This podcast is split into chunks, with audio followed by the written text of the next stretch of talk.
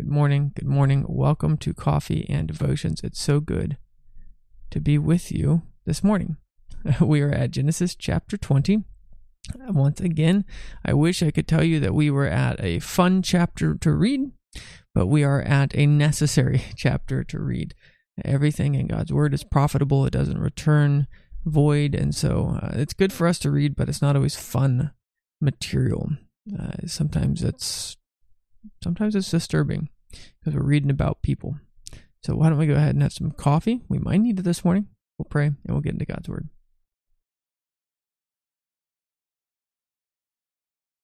Let's pray.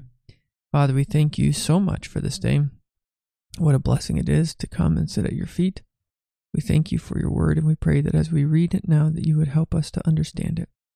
Please, Lord, care for us in Jesus' name. Amen. Ah, I just realized what was going on. I've done this once before. This is where I almost go live on my personal Facebook page instead of the church's one. That's what's going on. Give me about 15 seconds, maybe 30, and I might be able to get this set up. I was thinking to myself, why is this so weird? Why would this be doing this? I don't know, but just have to type Genesis 20. There's a lot of moving parts here that you don't see in the background. Sometimes I, I get caught up in and thinking, oh, this is only going to take a few minutes. And then my wife reminds me, Brian, sometimes it takes you over an hour to get coffee and devotions done. Um, there's all sorts of technical hiccups and glitches, it seems, at times. But uh, thank the Lord, that's not always the case. Uh, there are things that work, and I think we're live on Facebook now. So let's go to Genesis chapter 20. Genesis chapter 20, trying not to poke myself in the eye with my glasses. And Abraham journeyed from there to the south and dwelt between Kadesh and Shur and stayed in Gerar. Now Abraham said to Sarah his wife, She is, said of Sarah his wife, She is my sister. And Abimelech, king of Gerar, sent and took Sarah. But God came to Abimelech in a dream by night and said to him, Indeed, you are a dead man because of the woman whom you have taken, for she is a man's wife. But Abimelech had not come near her, and he said, Lord, will you slay a, right, a righteous nation also? Did he not say to me, She is my sister?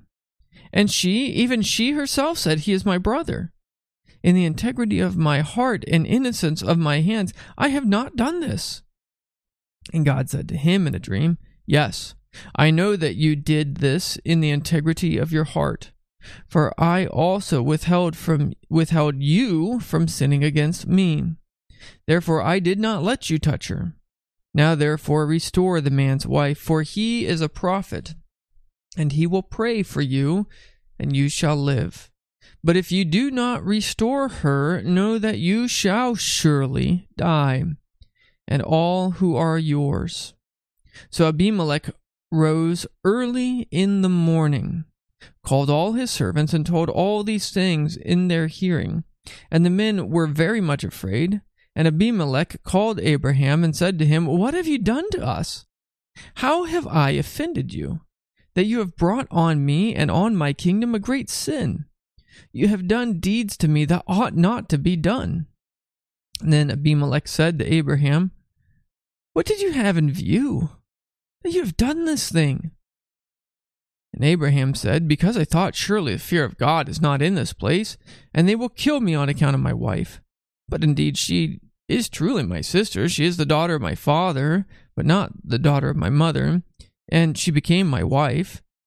And it came to pass, when God caused me to wander from my father's house, that I said to her, This is your kindness that you should do for me in every place wherever we go. Say of me, He is my brother. And then Abimelech took sheep, oxen, and male and female servants, and gave them to Abraham, and restored Sarah his wife to him.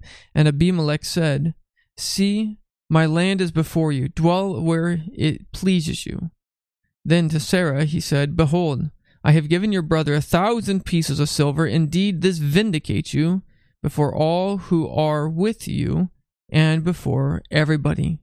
Thus she was rebuked.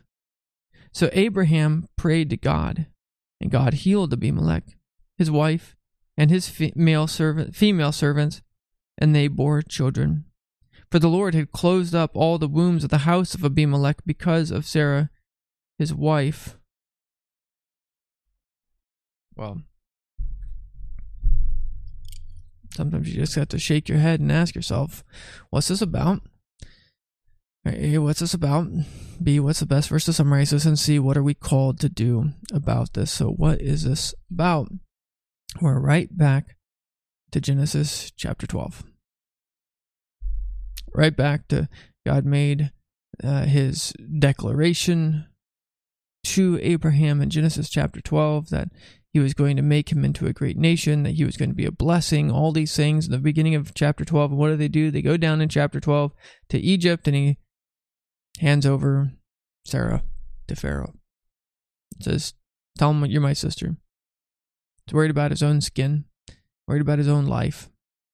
And here we've gone through all these things. We've gone to uh, Genesis chapter 15. We've seen the covenant ceremony. We've seen God spare Abraham. We've seen him reaffirm the promises to him. He's found out more and more and more about God and his promises. And we even saw the destruction of Sodom and Gomorrah and and saw how much God dis- is displeased by unrighteousness. And then we get to Genesis chapter 20 and we think after Abraham had seen the smoke going up from the valley in which the Sodom and Gomorrah were that he would pursue righteousness but here we find What's most likely happening is that Abraham and Abimelech come into some type of agreement, compact with each other. Remember, Abraham's a wealthy guy. And so Sarah at this point, she's she's 90 years old. Right? I don't think that she's a spring chicken. Uh, she's she's not you know uh, she's not attractive in that way towards uh, towards Abimelech. But this is a political marriage, most likely. This is now this is just my interpretation of what I think is going on here. But God himself appears to Abimelech and confronts him. And I'm gonna kill you, dude. You took this woman and she's a married woman. And notice what Abimelech says. Right, he says in verse 4 Lord, will you slay a righteous nation also? Did she did he not say to me, She is my sister? And she even said in herself, He is my brother. In the integrity of my heart and innocence of my hands, I have done this. He says, he says, I took them at their word. My the innocence of my heart and the or so, sorry, the integrity of my heart and the innocence of my hands, right? I didn't touch her. I didn't know about this. I didn't do this. God, are you going to destroy a nation? Are you going to kill me, the head of a nation, because of this? And God says, No, I won't. But you ought to repent right now. Go and do it. I kept you. Notice what he said in verse 6 For I also withheld you from sinning against me. God says, I stopped you from doing it. Now you got to go repent from it. You might not have known it, but you need to go change it. Now that guy's a prophet; he's going to pray for you. But you need to go do this. I'm sure I sit there and scratch my head. I wonder what Abimelech thought when he heard this. Oh man, how is this guy Abraham your prophet? I mean, God, this this is the type of guy you enlist to do your work. What's going on here? Well, he arose early in the morning, verse 9, or verse 8, sorry. So Abimelech rose early in the morning. Now, I'm just going to go ahead, and this is something I say to my kids all the time repent while conviction is hot. Right? If something's heavy on your heart, I don't know who you are, what you're doing in your life. If there's conviction that's heavy on your heart, if you're feeling like you got to repent of something, don't wait till tomorrow. Do it today. Right now, go. Because conviction cools right? Uh, this heaviness of heart that you need to fix something, you got to do it fast. Right? Do it right away. Don't wait. Don't wait. Go do it right now. So this is what God calls Abimelech to do, and he does it.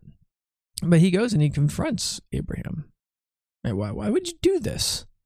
Why would you? Why would you say she was your sister? And notice a few things in Abimelech or in Abraham's answer to Abimelech. because I thought, first, surely the fear of God is not in this place, and they will kill me on account of my wife, right? So he blames them. He says, I did it because I feared you all, and you all are godless people. That's interesting coming from the guy who's just tried to pawn off his wife to another man's harem. Uh, but then in verse 2, he talks about his half truth. Well, she is my sister. She's she's my half sister, some of my father, but not of my mother. And so, uh, you know, this was the agreement we had the, all along. But then he also does something radical in verse 13. And it came to pass when God caused me to wander from my father's house that I said to her, This this is your kindness that you should do to me in every place, right? Say, You're my sister. Um, then it, it almost seems in verse 13 like Abraham is almost blaming God. Like God caused me to wander. So I made this agreement with her. He's been fearful his whole life. How many of us in our lives, even though we have come into contact with the living God, are still fearful of the situations of this life? I need to tell you, I, right, unless you are going to be convinced that God is for you and He is not against you, that the situations in this life are for your good and for his glory, even the suffering and pain. You'll make all sorts of foibles and fumbles as Christians. Get yourself in all sorts of bad moral dilemmas. You'll find yourself in a place like Abraham, where he's doing unrighteous things because he's fearful of the present suffering. That could happen. So, we as Christians must need to trust God. He's made these promises. We need to walk by these promises. And so Abimelech gives him money, thousand pieces of silver, camels, donkeys, all this stuff. And he does this because he's breaking. This is again my interpretation of this. I think he's breaking the agreement, the political compact that he had had with Abraham. And in this way, Sarah, it says, uh, at the bottom of verse 16. Thus she was rebuked. Right, what you've done to me is wrong. This is like a this is like a certificate of support. You've gotten your alimony, alimony. You've gotten your your half of the settlement. Now get out of here. Right, this is supposed to be an alliance between a rich guy Abraham and the king of Gerar, and now it's turned into uh, just this absolute mess. Just just get out of here. And so Abraham, at the end, verse 17, Abraham prayed to God, and God healed Abimelech, his wife, and his female servants. And then they bore children, right? Because the entire time Sarah was in the house, they, they weren't having babies. So, what's this about? Same thing we found ourselves in chapter 19 at the end. Who in this story is righteous? It's God. I, I love how one uh, commentary said, I'm, I'm just going to read this to you a little bit. Uh, I think this was very helpful to me. The story, there's the computers right here. The story of Abraham and Sarah at Gerar comes many years after God first called the patriarch and made a covenant with him. God has repeatedly shown himself to be faithful in spite of Abraham's failings. Abraham is failing all over the place here. He's gone right back to his old patterns in Genesis chapter 12. And yet, God is still working through him. God was faithful. God was faithful, even though Abraham, we find him time and time again as unfaithful. But this is the exact point that Paul is getting at in Romans chapter 7. Right in Romans chapter 7, I'm going to read the verse here. He says, I do not understand my own actions for what I do not want. For I do not do what I want, but I do the very thing I hate. Abraham is finding himself time and time again stepping in his own messes. He's doing the stuff that he shouldn't do, and he knows he ought not to do it. Why does he do it? Where can he find freedom from these things? Well, that's not where it ends in Romans chapter 7, but it continues on in chapter in Romans chapter 7. Wretched man that I am, who will rescue me from this body of death? Thanks be to God through Jesus Christ our Lord. And that's where I'm going to go for calling. Thanks be to God through Jesus Christ our Lord. That's the only one who can save us from our own wretchedness. God is the only one who could save us. The problem is, all of us do un- immoral, unrighteous things. Now, we might not do the types of things that Abraham has done, but we sure have the capacity to do it. And each one of us find ourselves in different points in our life failing and fumbling. And we need forgiveness. And we need freedom. And that comes by Jesus Christ.